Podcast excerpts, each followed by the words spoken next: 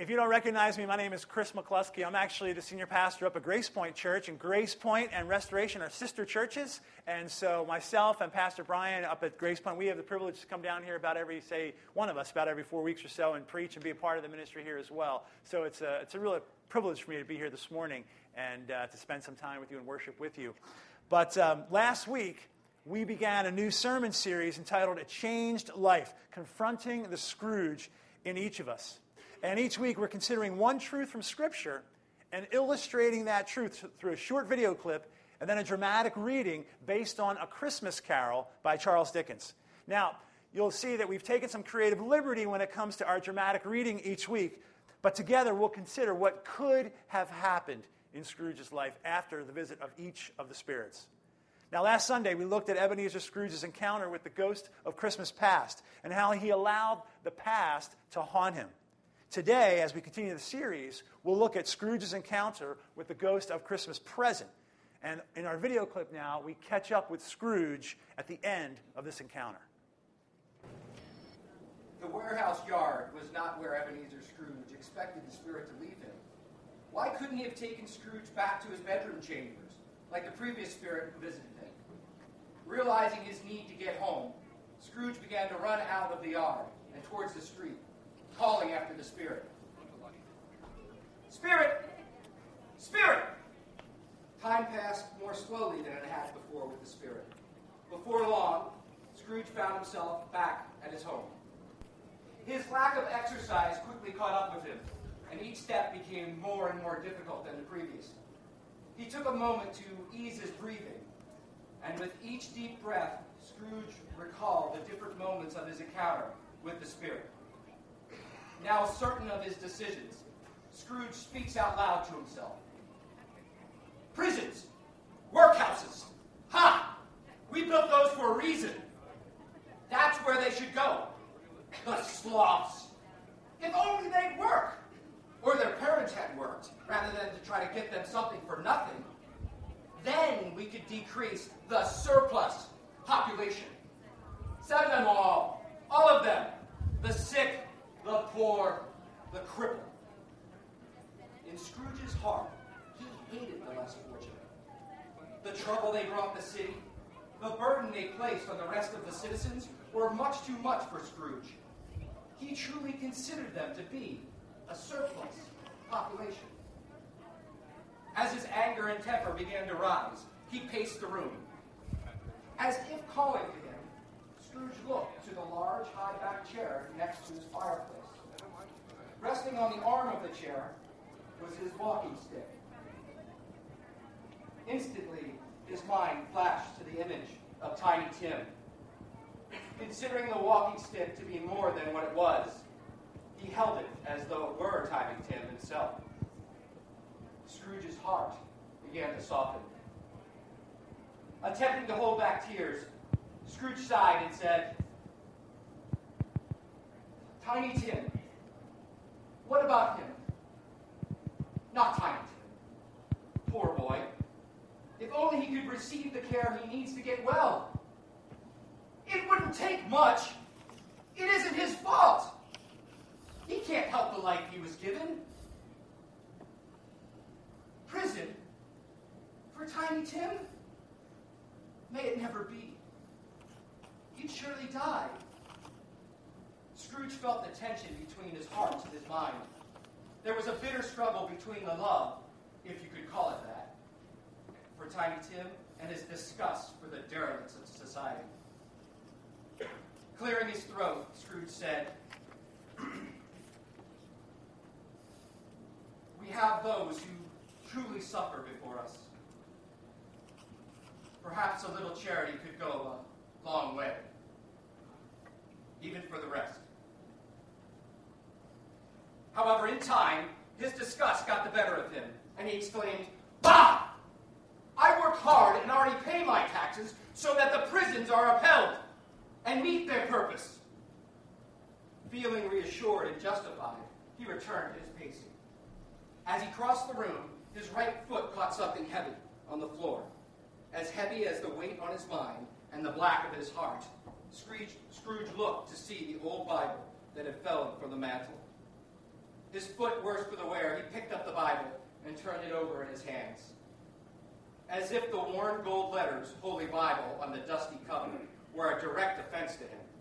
He tossed the book aside again. Scrooge muttered, "Ah, dusty old Bible. Fool book it is. There is nothing you can offer me."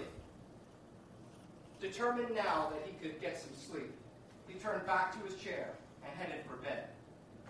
Having taken more, no more than two steps, the bell began to toll. Suddenly, Jacob Marley came to mind, and the fact that there was one more spirit to visit him, the ghost of Christmas yet to come.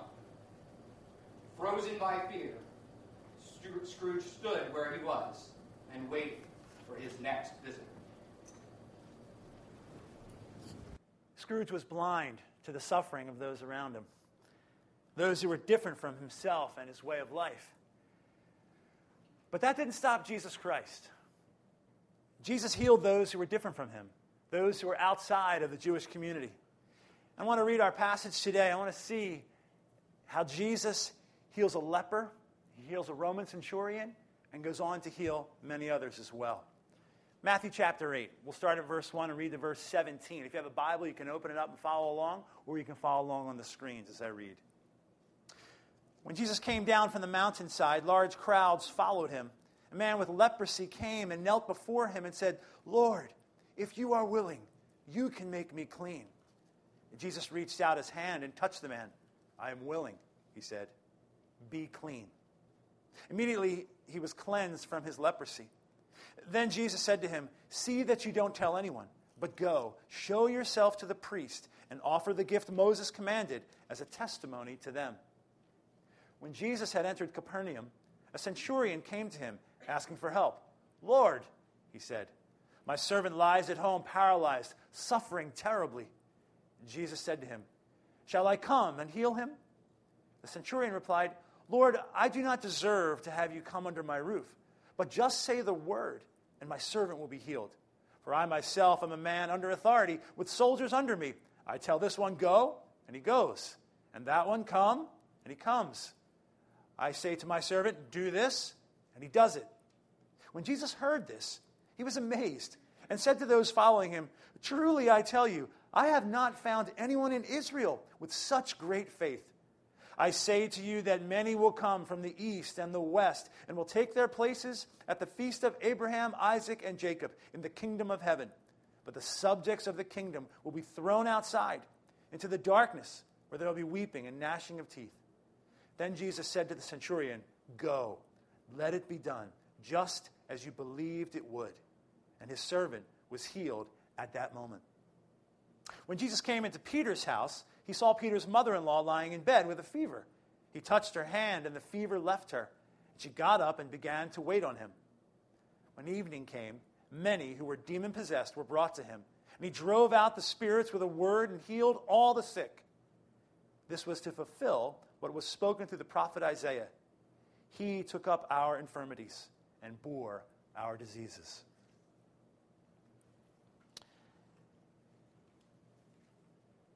Scrooge had one perspective on the suffering, and that was that he basically ignored them. He knew they were around, but he made it very convenient to ignore them and basically made his heart cold towards them. And he went along with his life thinking that's just fine. Until one day, uh, as we saw in the clip, he was visited by this, this spirit, this ghost of Christmas present.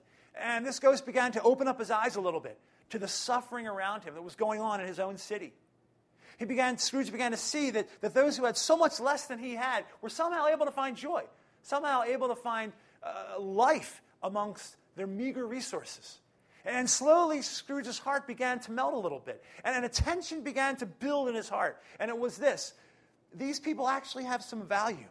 And could he really love those people, those he had separated himself from? And that, that tension began to just swirl around in Scrooge's heart and Scrooge's mind. Now, as we think about that, you may not think of yourself as being quite as cold-hearted as Ebenezer Scrooge. But, you know, all of us have a tendency to lose sight of the suffering that is around us. And you might say, why is that? Why, why, why is that our tendency? Well, I'm going to give you a few ideas. One is because we're busy. You know, we look at our lives and we say, you know, I can barely keep up with my own schedule. Uh, with, with my family responsibilities, my, my interests, my hobbies, my job, all the things I got going on. I don't have time to think about anyone else. So we're busy. Another reason why I think we lose sight of the, of the suffering around us is because we think we're better. Now, we wouldn't say that out loud, okay? But in our heart, in our mind, sometimes we, we see people who are hurting. Now, if they're hurting because of, say, cancer or some other kind of disease, oftentimes we give them a break. And we're like, okay, great. Well, you didn't do that, so I can show you kindness and love. But, but there's another kind of a hurting, suffering person that we come across, and sometimes we're pretty judgmental. Maybe somebody who can't seem to keep a job, or someone who, because of their own destructive choices, maybe addictions or whatever it might be, has brought a lot of harm into their lives. Or, or maybe someone that's even suffering from mental illness. There are times we look down our nose at that kind of person, and we think to, to ourselves, again, we probably don't say it out loud, but what's your problem? Get a job. Work harder. Take some classes. You know, get up off your butt and go out and, and do what it takes to do to be successful. In the, in the book, The Christmas Carol, there is a, um, a just a, a devastating line that is said by Scrooge's nephew. And it's funny because he actually says this line um, being very positive about Christmas and how it has the power to, to unify people. But it's pretty clear that, that it's a, a great uh, conviction, really, for the way Scrooge lives his life. Here's what Scrooge's nephew says at one point in the book.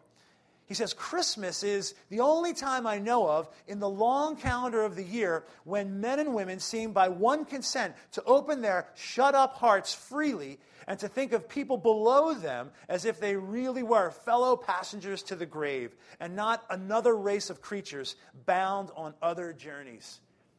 Charles Dickens is making it very clear that Scrooge is one of those people who looks upon others as, um, especially those who are poor, those who are downtrodden, those who are suffering, as those of another race, those who are below him. And frankly, I think for a lot of us, in our own self-righteousness, in our own self-assurance, in our own judgmental perspective, we feel the same way.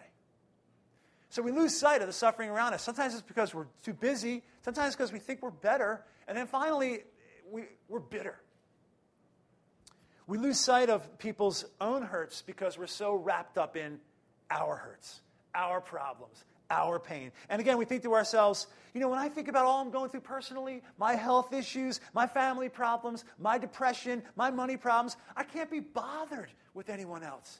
Because you know what? No one's helping me. No one's coming along and rescuing me out of my issues and my problems, so why can't they take care of themselves?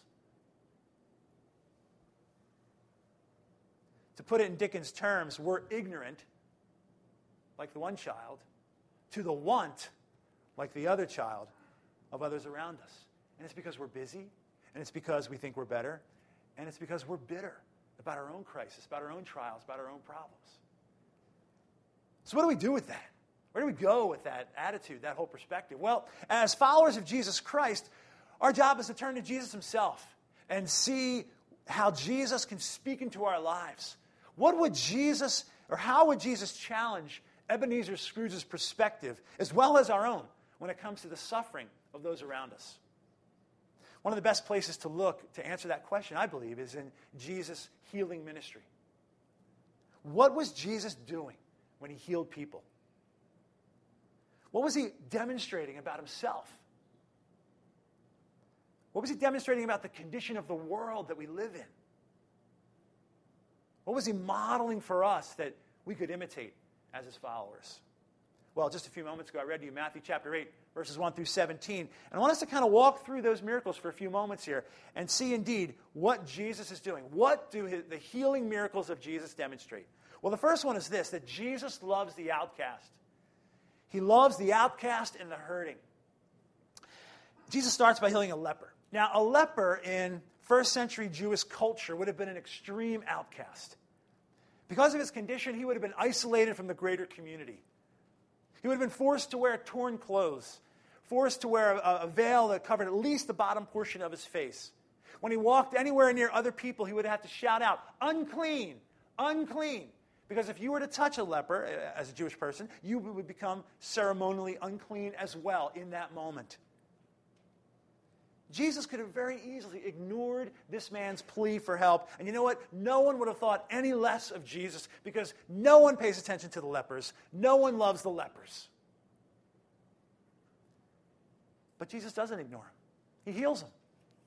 In fact, the text says that he reached out his hand and touched the man. Jesus didn't have to touch him. It was a shocking act of love and compassion when Jesus touched this man. For again, by touching a leper, a person will, would automatically become unclean as well. But Jesus did reach out and touch him. And that touch from Jesus Christ may have been the first kind touch that that leper had felt in years.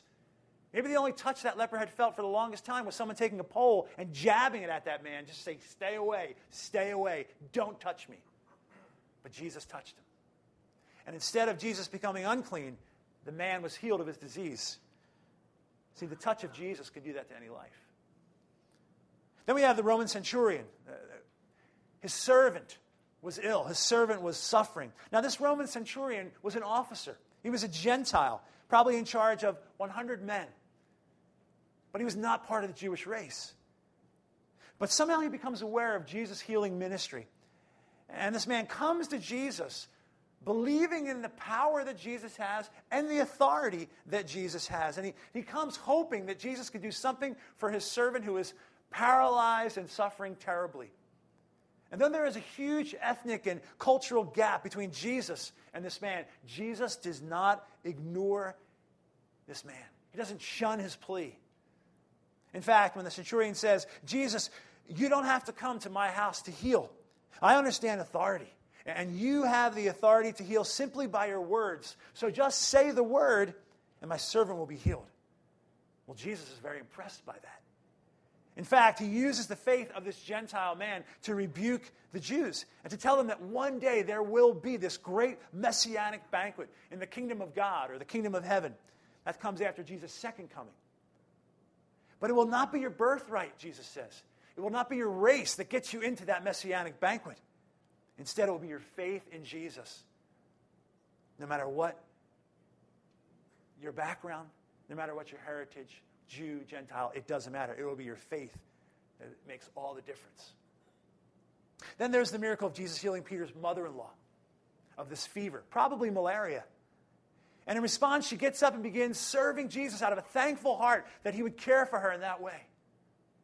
And then finally, at the end of our text, when the evening, when evening came, the crowds of demon-possessed people, of sick people, come to Jesus for healing and for help. And Jesus doesn't turn them away. He embraces them. He embraces their suffering, and he pours his power and his love into their lives. So what's clear here is that Jesus isn't worried about any man-made barriers or boundaries that would separate him from other people. He steps right over those boundaries in order to show true love to these people and to bring healing to those who are hurting, those who are suffering, those who might easily consider themselves an outcast. Mark Buchanan is a pastor and a writer, and he uh, writes about an encounter that he had with another pastor by the name of Jim Cymbala. Now, Jim Cymbala is the pastor of a church called Brooklyn Tabernacle. You maybe have heard of Brooklyn Tabernacle. They have a tremendous ministry in the borough of Brooklyn to, to really all those who live around that church, reaching literally thousands of people. They're actually very famous for a midweek prayer gathering they do, and people even not from Brooklyn Tabernacle come to those prayer gatherings knowing that God works powerfully in and through prayer. Well, Mark Buchanan went to one of these prayer gatherings, and after it was over, he had the privilege to have dinner with Jim Cymbala, and they're sitting down to dinner, and they're talking, and at one point, Jim Cymbala looks at Mark and says, Mark, do you know what the number one sin of the church in America is? Mark didn't really say anything. He waited because he didn't want to get it wrong, and so Jim Cymbala says, well, it's not pornography, and it's not sexual sin, and it's not dishonesty or divorce or any of the typical things we might think. And Buchanan says, here's what Cymbala said. He said, the number one sin of the church in America is that its pastors and leaders are not on their knees crying out to God, bring us the drug addicted, bring us the prostitutes, bring us the destitute, bring us the gang leaders, bring us those with AIDS, bring us the people nobody else wants, whom only you can heal, and let us love them in your name until they're made whole. Buchanan writes, I had no response. I was undone. He had laid me bare, found me out, and exposed my fraudulence. I was the chief of sinners. I had never prayed, not once, for God to bring such people to my church. So I went home and I repented. I stopped sinning, and I began to cry out for those nobody wants. And I'll tell you, I read this, and, and I was shredded myself, because I know I haven't prayed that way as a pastor, for God to bring to us those that nobody wants. You know, I wonder if, if Grace Point, excuse me, as a Restoration Church, you're you know, only a couple of months old, if that could become a prayer for this church. Lord, bring us those that nobody wants, that only you can heal, and we'll love them until they're made whole in you. See, for, for most of us, that's not the prayer we pray. We say, God, keep those people out of my life. Keep them away from me. And when we see those kinds of folks coming towards us, what do we do? We walk the other way. You know, we look the other way. We don't want them in our lives because they'll, you know, make our life uncomfortable. We'll have to give to them. We'll have to change our schedule. We'll have to rearrange things. So we try to avoid them.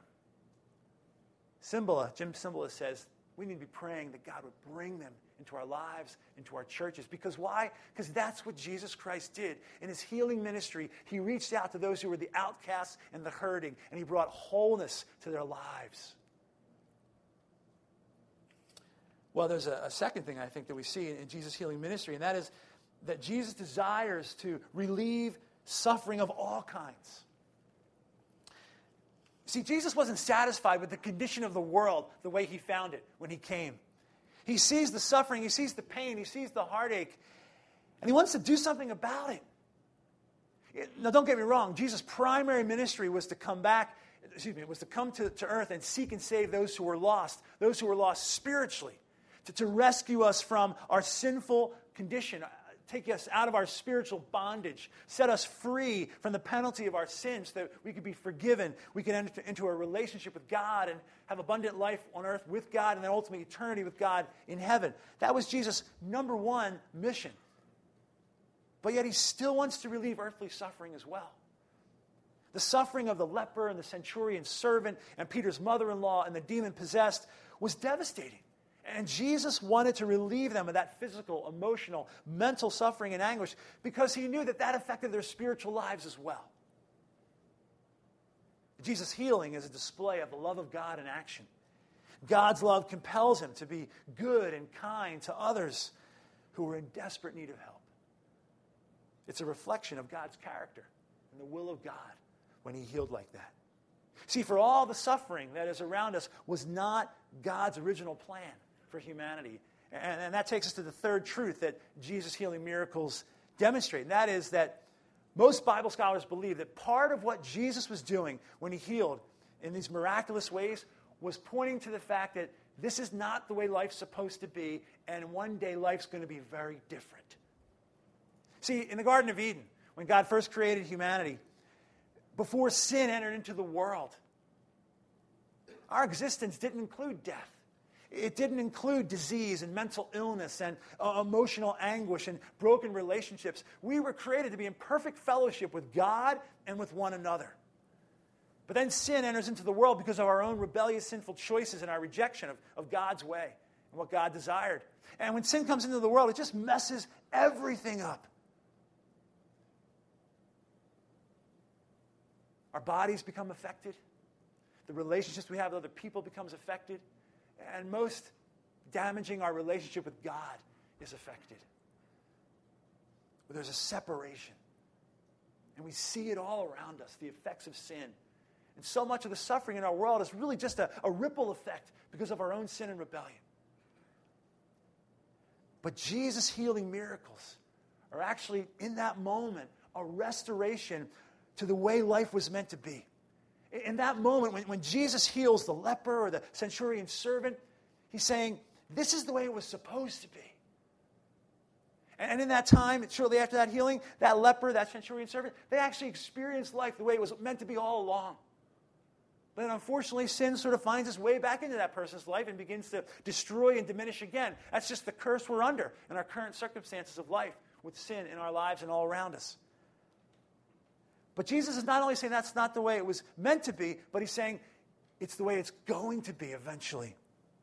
There will come a time when everything and everyone who knows Christ will be fully restored, when the power and the curse of sin will be gone. And Jesus' miracles point ahead to that time. You see, in verse eleven, Jesus made a reference to this great messianic banquet that was to come, where he said, I say to you that many will come from the east and the west and will take their places at the feast of Abraham, Isaac, and Jacob in the kingdom of heaven. He's talking about a, this messianic banquet. It's a reference to the return of Jesus, when he will come back to earth once again and fully establish and manifest his kingdom on earth and make all things right. He will bring perfect justice, and he will renew creation itself. In fact, the Apostle Paul writes about this in Romans chapter eight, just a few verses here. But he's just pointing to that time that creation itself longs for, for all things to be restored. Here's what it says, chapter eight, verses nineteen through twenty-one. For the creation waits in eager expectation for the children of God to be revealed. For the creation was subjected to frustration, not by its own choice, but by the will of the one who subjected it, in hope that the creation itself will be liberated from its bondage to decay and brought into the freedom and glory of the children of God.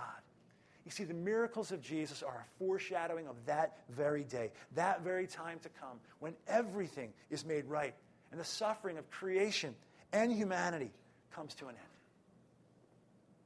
So Jesus' miracles demonstrate very clearly that he loves the outcast and the hurting.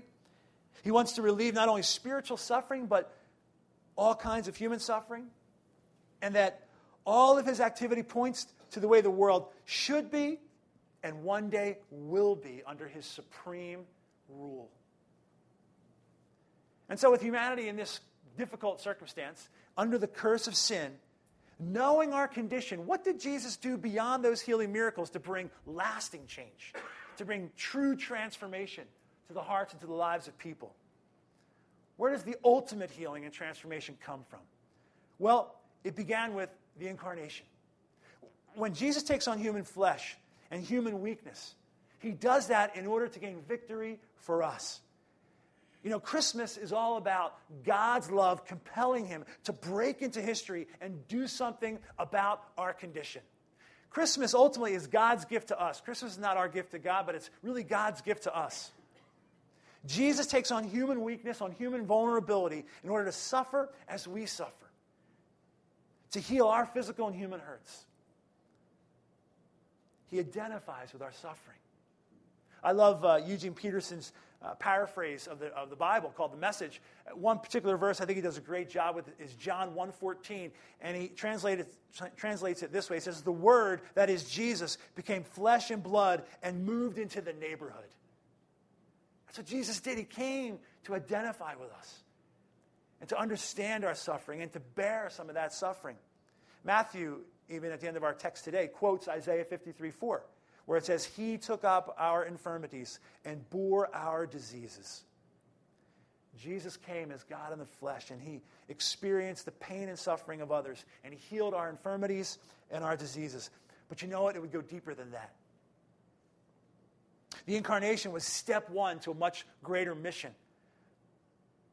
God didn't become a man simply to be an example and to identify with our pain.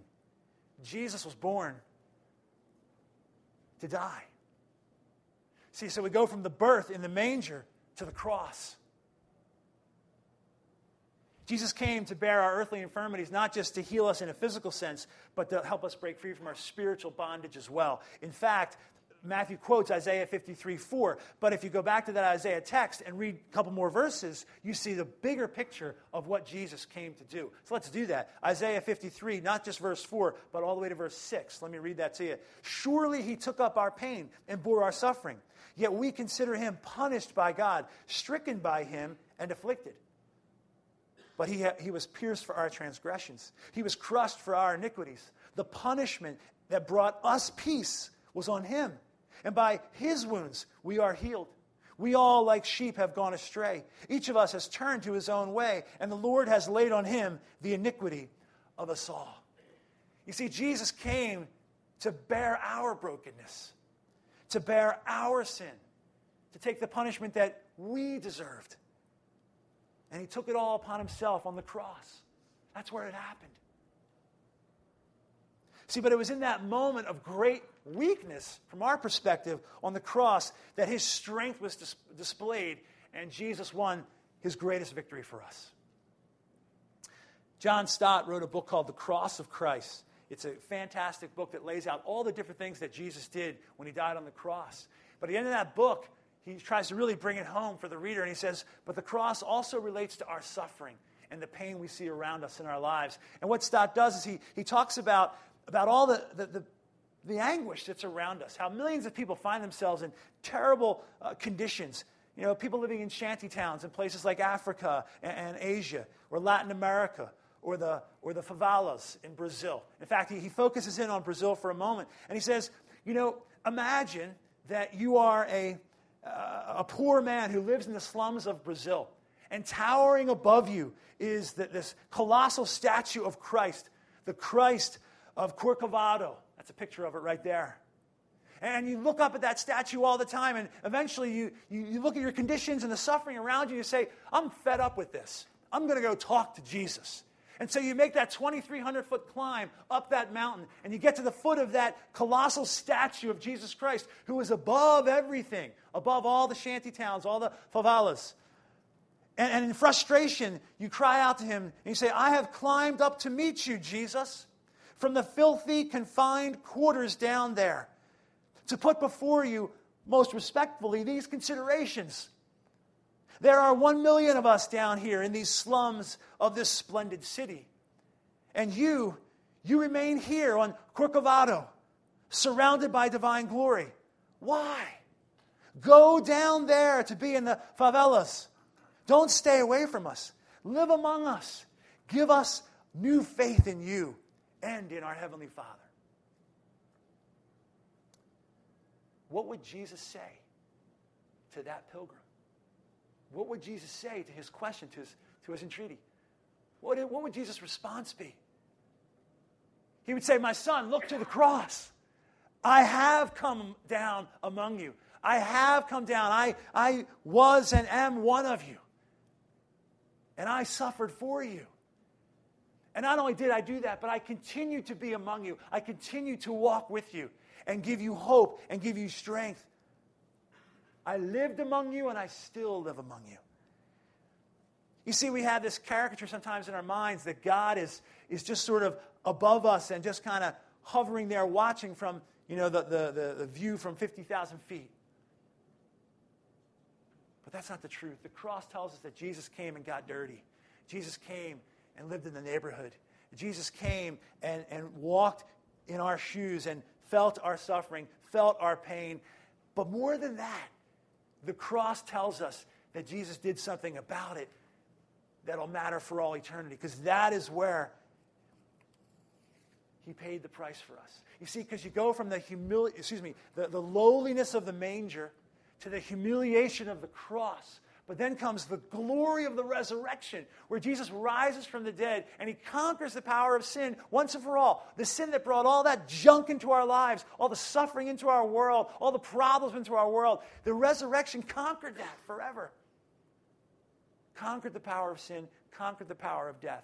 Now, it still lingers, but in our lives, through Jesus Christ, sin and death no longer has that controlling power, yeah, that eternal power and consequence. And so while we may suffer on this earth, and we do, and others do as well, we have found ultimate hope. We have found ultimate healing. We have found ultimate love and comfort in Jesus Christ. He loves us because we're his children. And he will never leave us nor forsake us. And so in the midst of our suffering on this earth, we have an eternal hope that will not die. That's what the cross tells us. So in light of what Jesus has modeled for us in his healings and has done for us on the cross, what ultimately is our response then today? How should we respond to the suffering of those around us? Well, certainly the greatest thing we can do for anyone is, is to, no matter what their human condition actually, whether good or bad, well, sick, whatever it might be, the greatest thing we can do for anybody is to direct them to Jesus Christ. He is their hope for forgiveness. He is their hope for new life. He is their hope for eternity in heaven.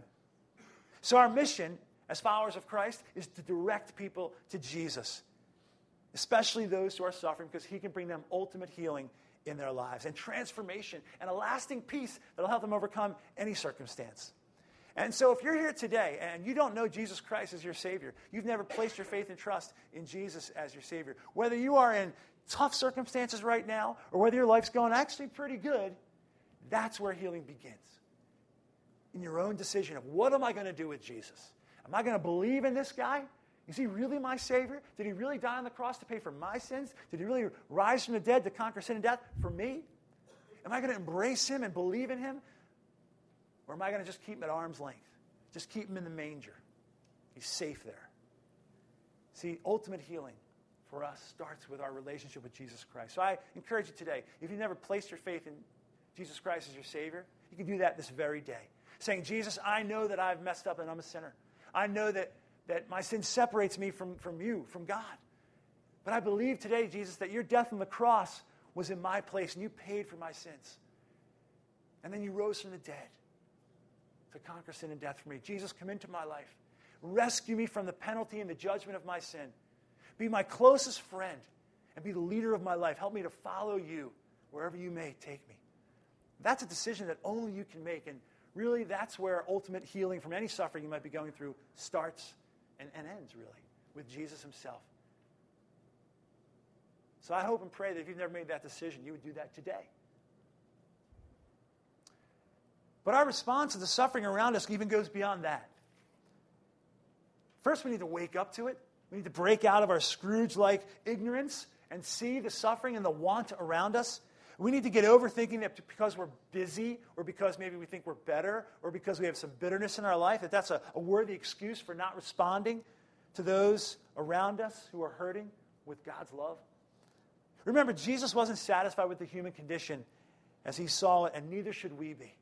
Jesus did something about it, and so should we. Tim Keller calls Christianity a fighting religion, and by that he means that, that we are to fight for what is good, for what is right, for what is just. And he quotes C S Lewis, who said, when you see a slum or you see a cancer, we often respond by saying, that ought not to be.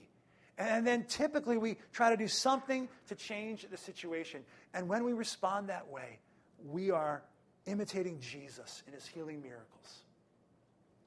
See, Jesus became weak in order to rescue us from our suffering. And our call, frankly, is to repent of our pride and in a sense become quote, unquote, weak as well, in that we are ready to give ourselves away to those who are hurting, to those who are suffering, as Jesus did.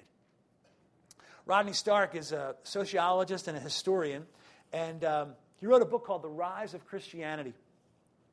And what he notes is that in the first three hundred years of Christianity's existence, around A D forty, there was maybe one thousand Christians on the planet. But then about three hundred years later, by A D three fifty, there were thirty-three million Christians on the planet. And he, he looks at that and he says, how in the world did that happen? That is unbelievable growth in just three hundred years. Half the Roman Empire, he estimates at that point in time, was probably Christian by three fifty A D. And, and Stark looks at it and he says, one of the main reasons why Christianity gained credibility and ground in the Roman Empire was because of the way they responded to those who were suffering. You see, in uh, A D one sixty-five and then later on in A D two fifty-one, there were major plagues that, that, that wreaked havoc in the Roman Empire. The sick were left to, to suffer and die alone. Families fled from their loved ones who would come down with the disease. Doctors would flee. The pagan priests and other leaders would flee a town the moment the plague would show up. Bodies still alive would be thrown into the streets and collected into heaps. But Rodney Stark writes that it was the response of Christians in the midst of these plagues that was so significant. He quotes an eyewitness to one of those plagues who wrote this: most of the Christians showed unbounded love and loyalty, never sparing themselves and thinking only of one another. Heedless of danger, they took charge of the sick, attending to their every need and ministering to them in Christ, and with them departed this life serenely happy, for they were infected by others with the disease, drawing on themselves the sickness of their neighbors and cheerfully accepting their pains. Many, in nursing and curing others, transferred their death to themselves and died in their stead. But then Rodney Stark writes that in contrast to that response, what was the typical response to other leaders, other people that weren't necessarily Christians? Again, this same eyewitness wrote, "Others behaved in the very opposite way. At the first onset of the disease, they pushed the sufferers away and fled from their dearest, throwing them into the roads before they were dead and treated unburied corpses as dirt, hoping thereby to avert the spread and contagion of the fatal disease." Rodney Stark makes it clear, it was the care and the love of Christians that helped many people actually survive the plague. And when those survivors got well, they looked at the Christians and they said, "Tell me about this Savior of yours. Tell me about this belief you have that would cause you to love me the way you did in my condition. I want to know what transforms a person like that. What makes a person love like that?" And it was that response that caused Christianity to slowly grow and eventually explode. It was the love of Christians who loved the way Jesus loved that began to turn the world around. See, that's what we're called to do. Maybe not quite in such a dramatic fashion, but we're called to walk in Jesus' footsteps. Uh, there, there's not a plague ravaging the United States right now, but you know what? There's a lot of hurting and suffering people that if we would just kind of open up our eyes and say, "Jesus, what can I do for that person or this family or this region even to love like you loved?" I'm, I'm really excited about what uh, Restoration Church is doing with the Giving Tree uh, outreach you guys are doing this year, where there's twenty families that will be blessed this year because some of you guys took one of those tags and you bought the gift card, I guess to Target or Toys R Us. And then Ross said this Tuesday you're gonna, he's going to deliver those cards over to Walt Disney Elementary. And twenty families are going to really be blessed by this outpouring of love from Restoration Church. And that's a simple thing. It's not a huge thing, but you know what? It's something.